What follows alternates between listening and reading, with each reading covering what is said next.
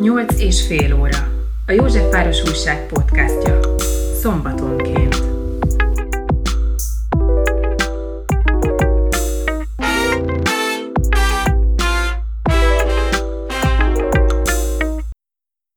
A 8 és fél óra podcast következő epizódjában egy gasztrorégészt mutatunk be. Geri Ádám gasztrorégész. Mi az, hogy gasztrorégész? Üdvözlöm a hallgatókat! A gasztrorégészt én találtam ki, aki régi történetekkel foglalkozik. Egyetlen közös pont van, hogy valamilyen módon közdődik a gasztronómiához, vendéglátáshoz. Nagyon jól hangzik, hát erre kaptuk mi is fel a fejünket, hogy biztos van egy csomó ilyen történet, ami Józsefvároshoz kötődik.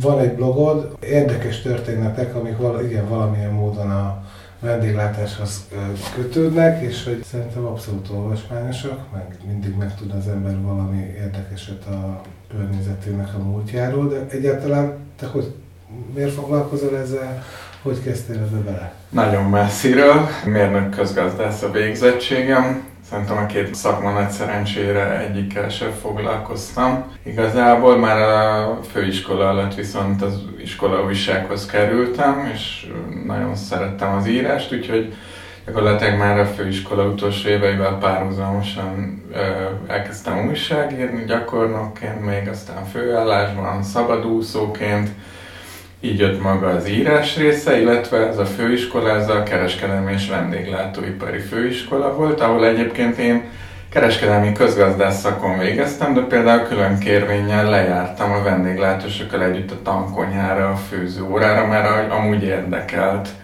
Úgyhogy ez, ez a vonal mindig benne volt, aztán emellé jött idővel a bor, azt úgy a bor szeretete szüleimtől jött, de aztán azt is egy kicsit így behatóban kezdtem tanulmányozni, Budafokon elvégeztem egy borászképzést, illetve aztán négy évig egy boros online újságnál írtam, úgyhogy így rakodott ez, ez, ez a gasztronómia iránti érdeklődés így, így darabokból, és uh, ami fix volt gyakorlatilag a fiatal éve, vagy mondhatom a gyerekkoromtól, az meg az írás, és akkor ebből a kettőből lett a gasztrorégész, és nagyon szeretek uh, régi újságokat, meg régi történeteket olvasni is, és akkor gondoltam, hogy fel, feldolgozom ezeket, már rátaláltam egy nagyon-nagyon jó újság archívumra, ahol ki, nyilván kisebb számban, de 18. századtól vannak. Árkánum? Azaz. És hogy, hogy mennyi mindenben van gasztronómia, például írtam cikket arról is, hogy annó 86-ban, amikor a mexikói vb n kikaptunk 6-0-ra az oroszoktól, a magyar labdarúgó válogatott, ott is úgymond volt egy tésztagét ügy, ahol az volt az egyik teória, sok egyéb mellett, hogy olyan étrendre ö, állították át a focistákat kevéssel a, a megmérettetés előtt, a világbajnokság előtt, ami az abszolút nem voltak hozzászokva.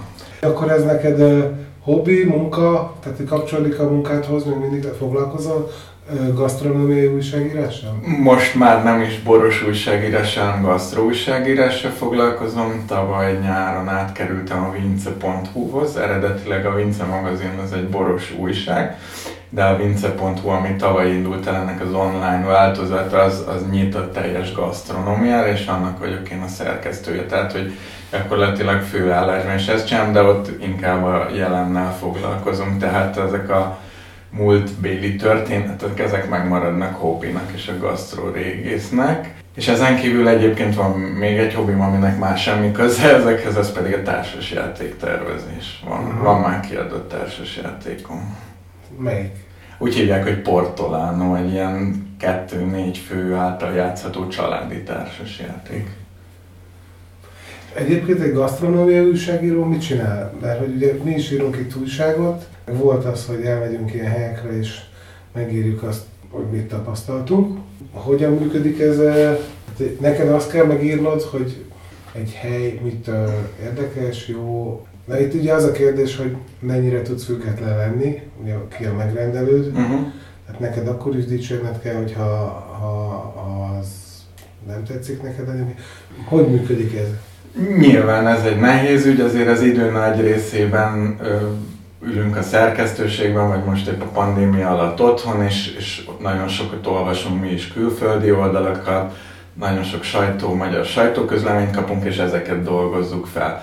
De természetesen van egy olyan oldal is, amit te említettél, hogy ugye bevételből él az oldal, tehát vannak pont pláne, hogyha az ember jó olvasottságot ér el, hogy jönnek megkeresések, hogy menj el egy borászathoz, menj el egy étteremhez, és hát nyilván az nem egyszerű, mm, azt mondom, hogy szerintem úgy kell megtalálni, hogy, hogy olyanról ír, tehát hogy ha elmész mondjuk egy borászathoz, elé tesznek 10 bor, de neked abból, hogy kóstold meg, ez a bor, borászat szortimentje, akkor mondjuk leírod azt a négyet, ötöt, ami valóban tetszett neked, nem, de nem írod mellé nyilván, hogy egyébként meg a másik öt az nem, nem volt annyira jó minőségű, vagy a te ízlésedet nem találtad el.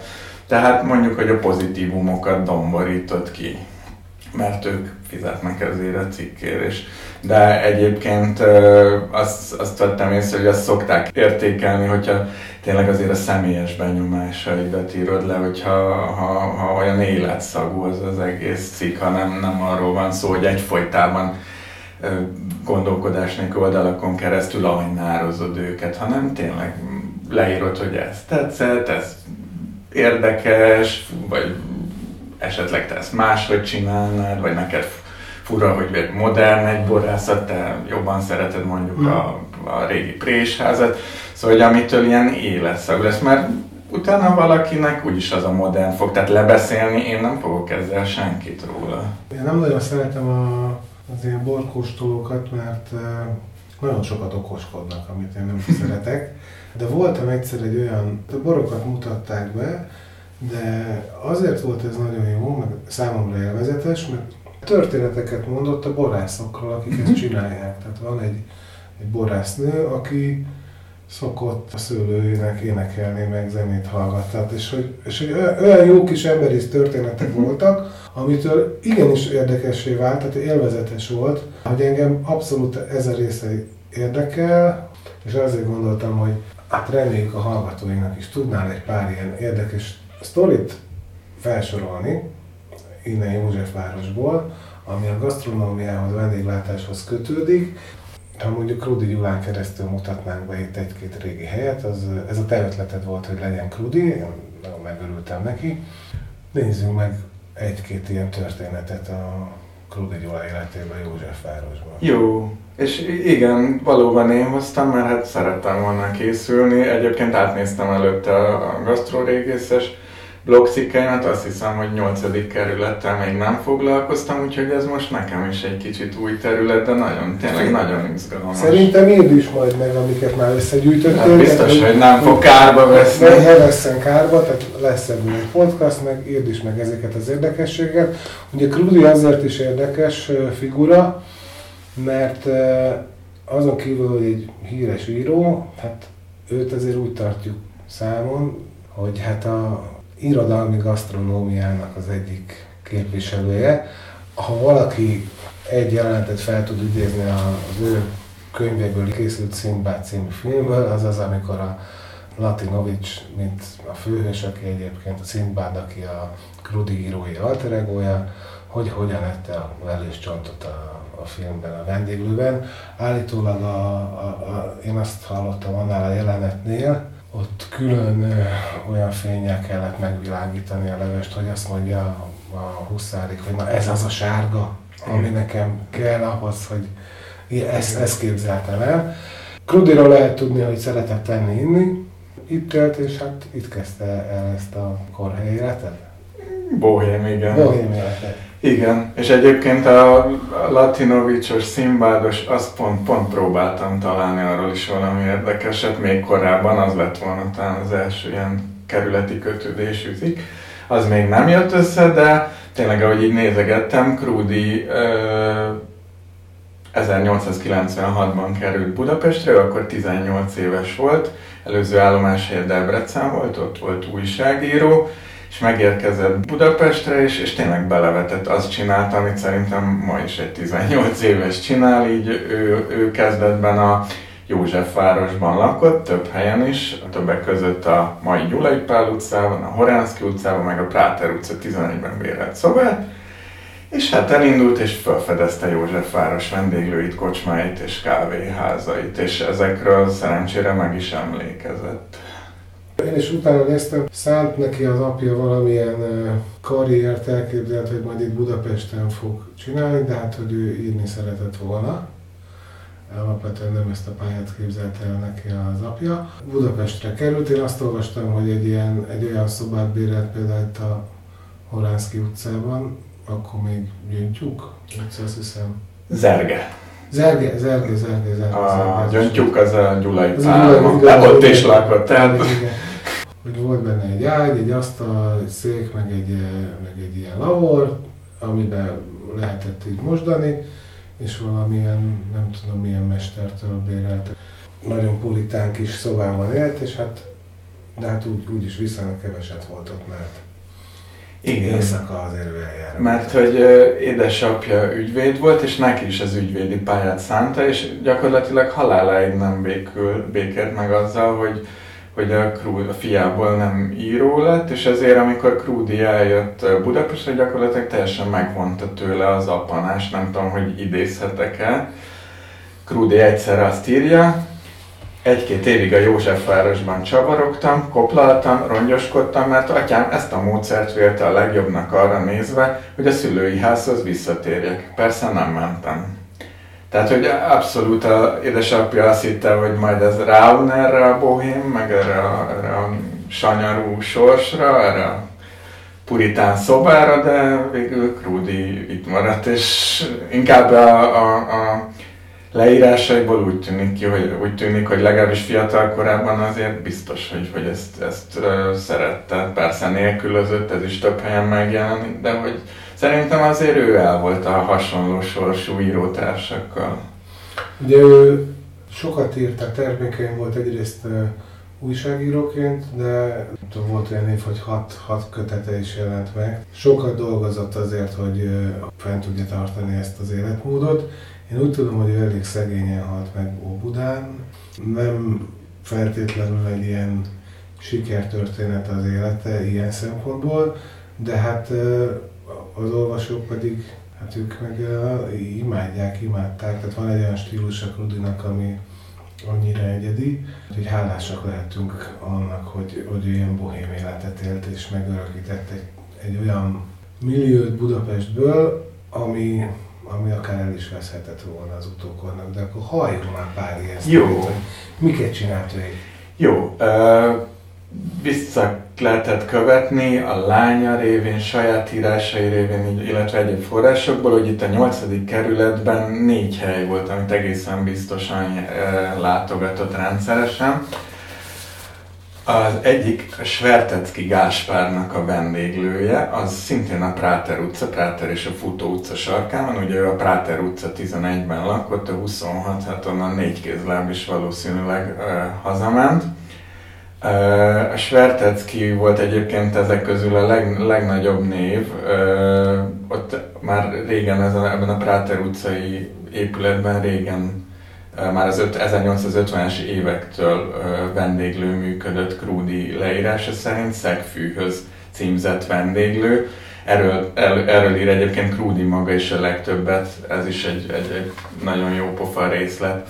Szegfűhöz címzett vendéglő a Józsefvárosban volt. A múlt század 50-es évei óta mindig vendéglő volt azon a helyen, mégpedig hazafias vendéglő, ahol az ellenzéki honfiak találkoztak, terveket koholtak, a falon fiatal és öreg Kossuth Lajos képe, és olyan borszag áradt a vendéglő ódon falaiból, mintha víz helyett bort kevertek volna a malterhez, amelyel építették. Tudjuk azt is, hogy ez a Svertecki egy nagy darab ember volt, azt is tudjuk, hogy a Sverteckinél állt bent a konyhában, és a magyar piláfot, egy ilyen sólethez hasonló magyar babos ételt ő készített.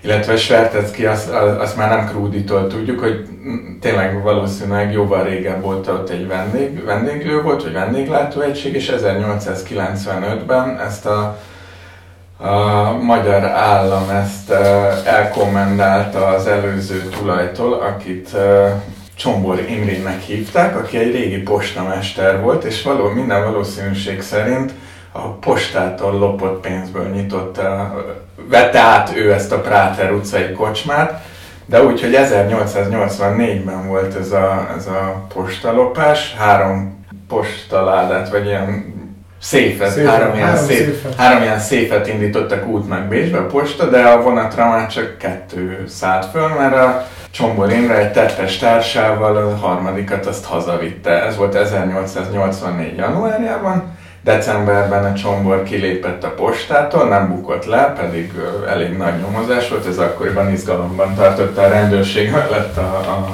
Bu- Budapest lakosságát is.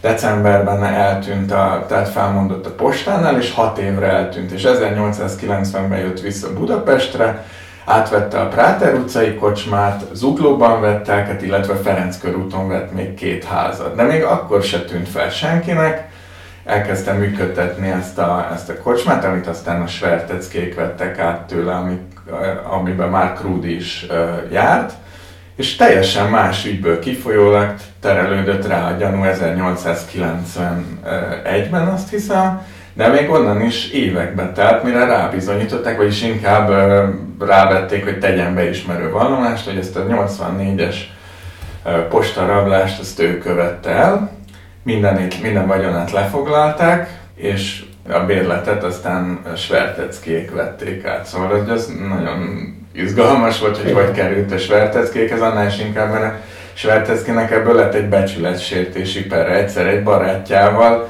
azon, de csak így civódni, játékosan kezdtek civódni, hogy, hogy, hogy kinek van szebb téli kabátja, és akkor egyszer elfogyott az, a, a barátjának az érve, és azt mondta, hogy hát úgy könnyű, szép kabátod van, mert hogy neked a csombornak a postától lopott pénzéből van a kabátod, mert hogy közvetve ugye a csombortól vette át a Svertecki ezt a vendéglőt, és akkor ezen megorolt a Svertecki Gáspár, adott egy pofon, meg kapott is egyet, és aztán bírósági ügy lett belőle, de ott, ott kibékültek.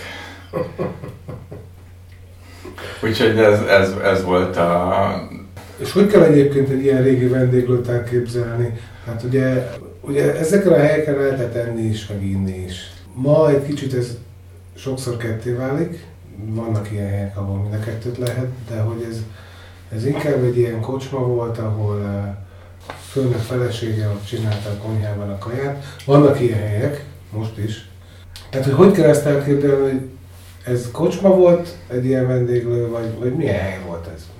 A, a Sverteckinél egészen biztosan tudjuk, hogy ö, tehát igen, máshogy működtek, én azt gondolom az eddigi, eddigi kutatásaim alapján. Tehát például többször megjelenik Rúdi is, több mondom, ilyen fiatal, rossz sorsú írótársával együtt járta ezeket a helyeket, és, és annyi mindig, annyi pénz mindig a filérekkel lehetett tenni ott gyakorlatilag. Tehát azt gondolom, ezek alapvetően mondjuk borozók, vagy, vagy italmérések voltak, de valóban, ahogy mondod, az egész család ott dolgozott, és hát az asszony, aki a családnak is főzött a hét hét napján, nyilván főzött a, ott a konyhán is ilyen egyszerű fogásokat, bár ez a magyar piláf, ez pont nem tartozik az egyszerű fogások közé, de voltak egy, az egyik másik helyen, például ö, Krúdi nevezte el, de azt hiszem mixelt is használta a gyalog tojás kifejezést, az sörkorcsolya vagy borkorcsolya volt, főtt tojás, amit héjában raktak a vendég elé. Tehát Én emlékszem még a 90-es években a 6-3 borozó, hol? a, Arra? a Lónyai Igen. utcában bementünk, és hogy azért mentünk be oda, hogy ott lehet kapni zsír, ugye volt a klasszikus, hogy zsíros kenyér van a borozóban, és akkor éppen elfogyott, de mondták, hogy ne van tojás. Tehát főtt tojást lehetett, és ilyen furcsának találtuk, de egy-egy főtt tojást megettünk. Nyilván ugye ez ahhoz kell, hogy a felszívódjon valami kaja is, tehát ne rúgjál be, de azon nagyon meglepődtem, hogy főtt tojást lehet kapni a, a borozóban. Igen. Igen, az Akkor ez, valószínű olcsó volt, azért tápláló volt. Egyébként itt a, a Krúdi azt is felsorol, a gyalog tojás mellett vöröshagymás ecetes kolbász, és ilyen, tehát tényleg valódi sör és, és borkorcsolyák voltak. Egy nagyon kicsi off-topic, ha már a 6-3-at említetted, hogy eh, az meg Hidegkuti Nándoré volt. Ő azt kapta Gebinben, tehát a jó Mhm. szolgálataiért, és egyébként azt korábban megírtam, nem is olyan, nem is olyan régen ezeket a Gebines kocsmákat, mert nagyon sok focista meg sportoló kapott érdemei elismeréseképpen. És egyébként a hidegkúti ma 20 éve halt meg, pont ma megint eszembe jutott a 6-3, és milyen érdekes sors, fintora a sorsnak, hogy most uh, angolok tulajdonában van, és úgy őrzik a 6-3 meg hidegkúti emlékét. Ők szereztek például be eredeti jegyet az évszázad mérkőzésről, és rakták ki ott a falra, meg fotókat gyűjtenek. De ez már kilencedik kerül. Nem baj, nem baj, nem baj, kicsit ki lehet tekinteni. De térjünk akkor ide vissza. És, és még egy kérdésedre válaszolva, hogy a Sverteckiéknél uh, kuglipálya is volt, és nagyon komoly kugli versenyek is voltak ott.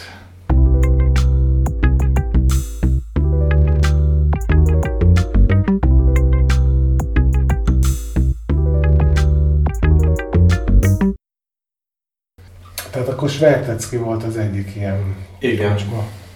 Hova járt még Volt ez az Ivkov, az a Ivkov. József, Ivkov. József utca. Ez egyébként ö, nagyon érdekes, mert ö, előtte az épület Üchtric Zsigmond tulajdonában volt. Ő egy országgyűlési képviselő volt, és Magyarország egyik legnagyobb lótenyésztője. Először egy egyszintes ház állt itt a telken, ott volt az Ivkov, aztán egy ö, többszintes bérházat húzott fel rá ez az Üstriz Zsigmond, és akkor, akkor szűnt meg, de ö, ö, Krudi még látogatta az Ivkovot, és valószínűleg az az egyik kedvence lehetett meg Krudi Zsuzsa lánya, amikor több, több visszaemlékezést is írt az 50-es években édesapjáról, és az Ivkov az mindig meg volt említve, hogy hogy, hogy, az volt az egyik gyakorlatilag törzshelye. Róla azt tudjuk, hogy Ivkov mélabus volt, úgy szerette a vendégeit, mint legközelebbi atyafiait, sokat búsult, két szobából állt ez a, ez a kocsma, és az, az még nagyon jól hangzik, hogy Krudi Gyula írja, egyik legnevezetesebb gyűlde itt a József utcai Ivkov féle vendéglő volt, amely két szobából állott. A fekete szakálú, egyébként jóra való bormérő vendégei az egyik szobában a környékbeli urasági cselédek és kocsisok voltak, akik szabad óráikat itt olyanféle beszélgetésekkel töltötték, mint az urasági cselédek szokták emberemlékezet óta. A bolgár cár külsejű bormérő állandó vendégei inkább az írókból toborzódtak össze, mégpedig azokból a félig meddig elesett, elszerencsétlenedett írókból, akik gúnyosan, megvetőleg kézlegyintéssel gondoltak arra, hogy a városban irodalmi társaságok, irodalmi sikerek és írói megtiszteltetések is vannak. És amit egészen biztosan tudunk, például az író társai közül uh, ide járt a Gáspár Imre, ő is egy íróköltő volt vele, a Debreceni ellenőrnél még együtt dolgozott a, a Krúdi Gyula. Ő volt a szerkesztő, Krúdi Gyula meg ott, ott cikket írt, meg riporter volt, és aztán amikor 1896-ban följött a Krúdi Gyula, és akkor például a Gáspár Imrével elég sok időt eltöltöttek az Ivkovnál. Uh-huh talán még Gáspár Imre, mert hogy sok, sok, nem, sok névvel találkoztam, de mondjuk Gáspár Imre az, akit, akit talán az utókor valamennyire megjegyzett magának közülük. És akkor egyébként van a, a, a Baros Kávéház, ami szintén egy törzshelye volt. Az melyik volt? Tehát, hogy a Baros Kávéház ma a Krúdi söröző van a helyén, tehát a Krúdi Gyula utca és a József körút sarkán van. Uh-huh. Hát ott viszont valódi sztárgárda volt, az Mixátnak törzshelye volt, illetve a bal szélfogónak hívták az bal szélfogó, az is le van írva, hogy ez miért bal szélfogó. Márkus László kedvéért és kezdeményezésére telepedett az asztalság társaság a kávéháznak egyetlen olyan kerek nagy asztalához, amely ott állt közvetlenül a bejárat mellett a szélfogó védelmében. Mert hát ők nem kevés időt ott eltöltöttek. Nyilván, hát részben ugye ott dolgoztak. Abszolút. Meg onnan kellett ihletet meríteni a cikkeikhez, írásaikhoz.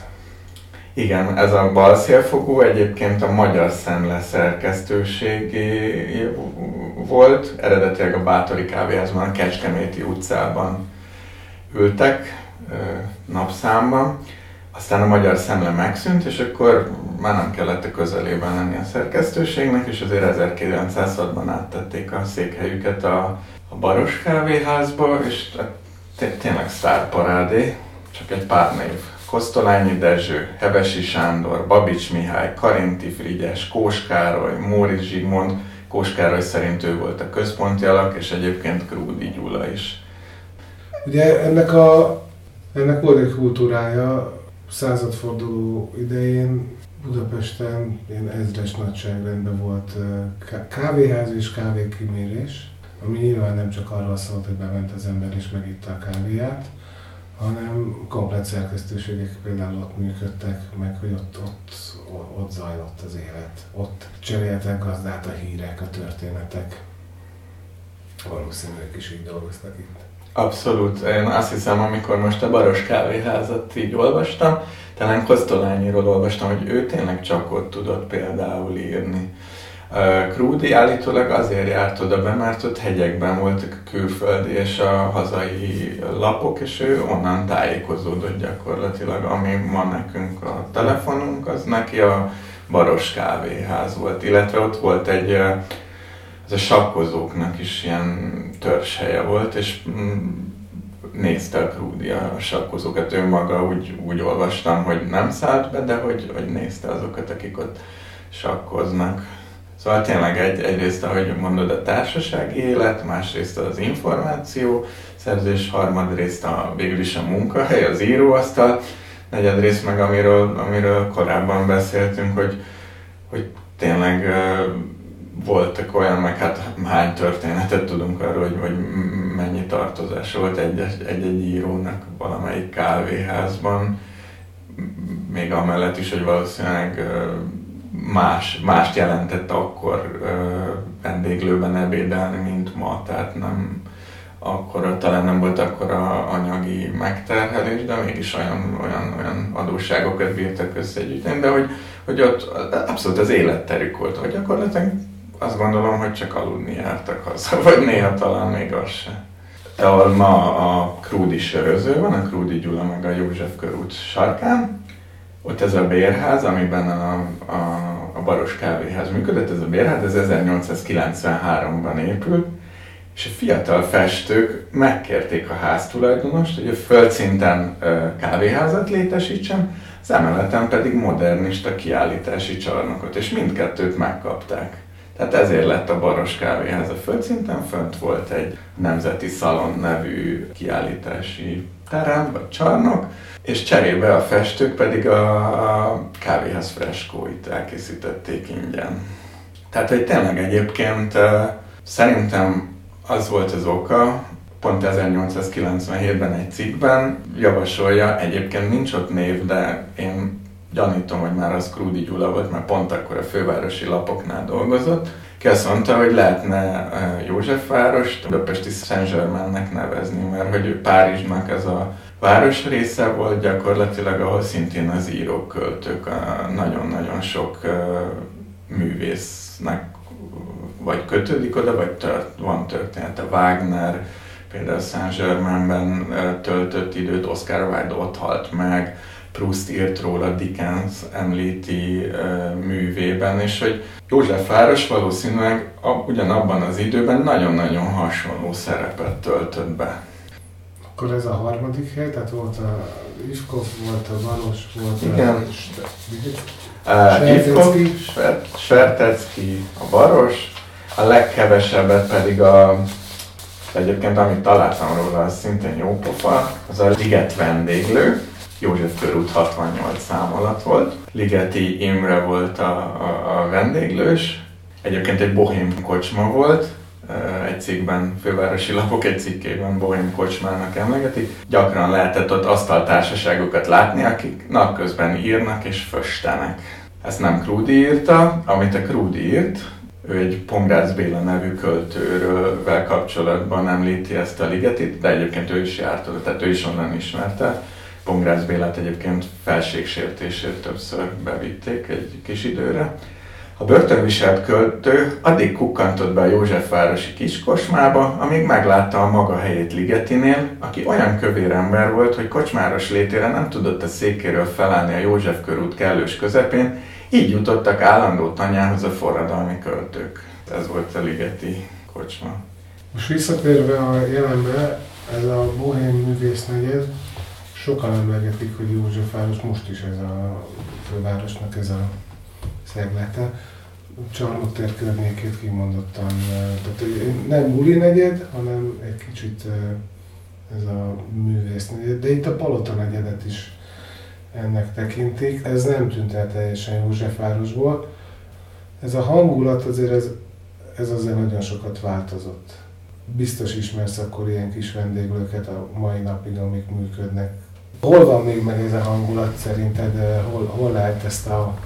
Jó, nyilván nem lehet egy egybe ezt a krudi milliót reprodukálni, de találkoztál te hasonlóval mostanában? Talán Krúdig mm, nem is tudok visszamenni, de egyébként van egy ilyen perverzió, hogy nagyon szerettem ezeket a régi kocsmákat. Tehát a, vadászom azokra a kocsmákra, ahol még lambéria van, és a fagyispultból merőkanállal merik a fröccshez a bort.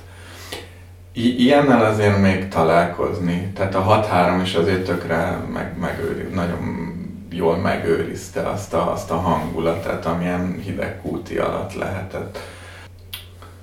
Más jellegű, de nagyon jó, hogy így hírmondónak ott maradt a Cakókert, például az első kerületben, Tabánál, ahol most piac, meg egy ilyen modernebb reggeliző, ebédlő hely működik, de maga a kis földszintes épület az egy az egyben megvan, és azt lakták be az új funkciók.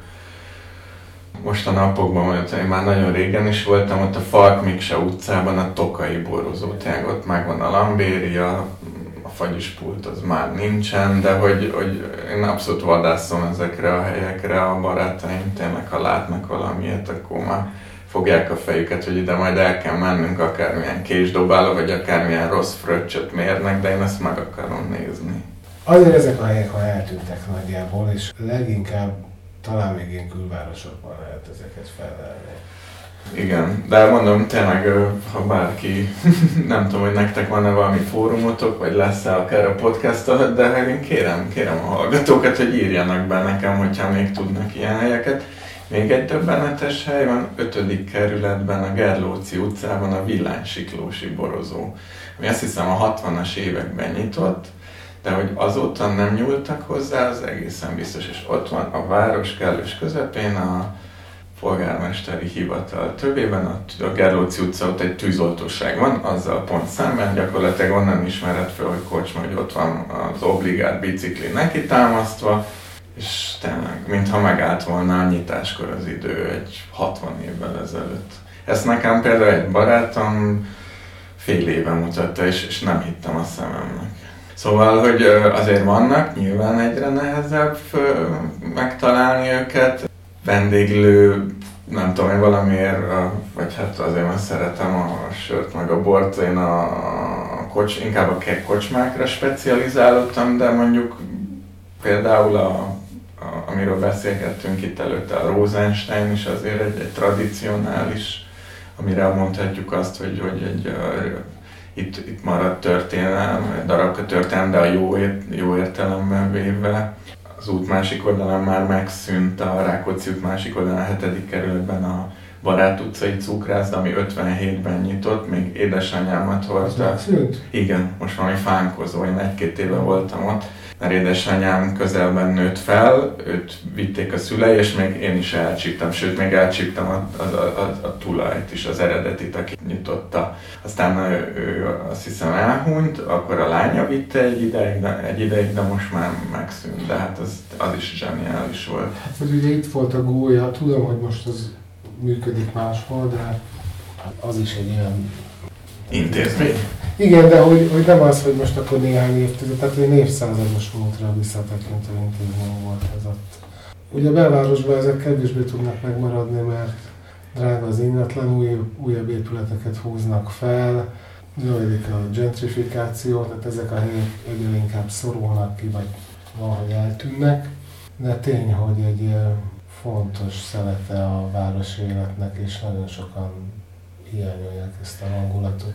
És gondolj bele, hogy mi most összetesszük a kezünket, hogy egy pár tíz éves vagy egy száz éves helyre rálelünk, ami még létezik, és pont most a fő munkahelyemben, most volt, az ki is raktuk a cikket, a, a hírt, Angliában egy 1229 éves kocsma zárt most be a pandémia miatt. Tehát igen, azt, azt hallottam a hírt, hogy gyakorlatilag még a honfoglaló magyarok még be se értek ide, hogy a kocsma már működött. Hm. Hát elmúlik a világ dicsősége, de hát örökíts meg. Mondtad, hogy ha valaki ajánlana neked helyet, akkor hol talál meg? Hol találja meg a blogodat? Legegyszerűbb szerintem, hogyha felmegy a Facebookra és a Gastro régészt beírja és ott bekövet, mert uh, a platform az néha változni szokott. Ott viszont minden, minden fönn van, ami kikerült a tollamból, és egyébként köszönöm szépen, hogy ezt még egyszer mondtad, mert nem feltétlenül csak lambériás kocsma, mert tehát meglátogatni főleg ezeket szoktam, de írni nagyon szívesen írok bármiről, tehát bármilyen ötlet, bárkinek története van, nagymama receptkönyvje megmaradt, mert tényleg olyan témák merülnek fel, vagy mind, szerintem mindenben van egy történet, abból is ki lehet például bányászni egy régi recept, kockás füzetes receptkönyvből, hogy ú, mi volt ez az étel, és akkor én utána fogok járni, hogy ez mit is takar, aminek ma már talán a nevét se ismerjük. Szóval bármivel jöhetnek, ami szuper lenne. Köszönjük szépen! Nagyon szépen köszönöm a meghívást!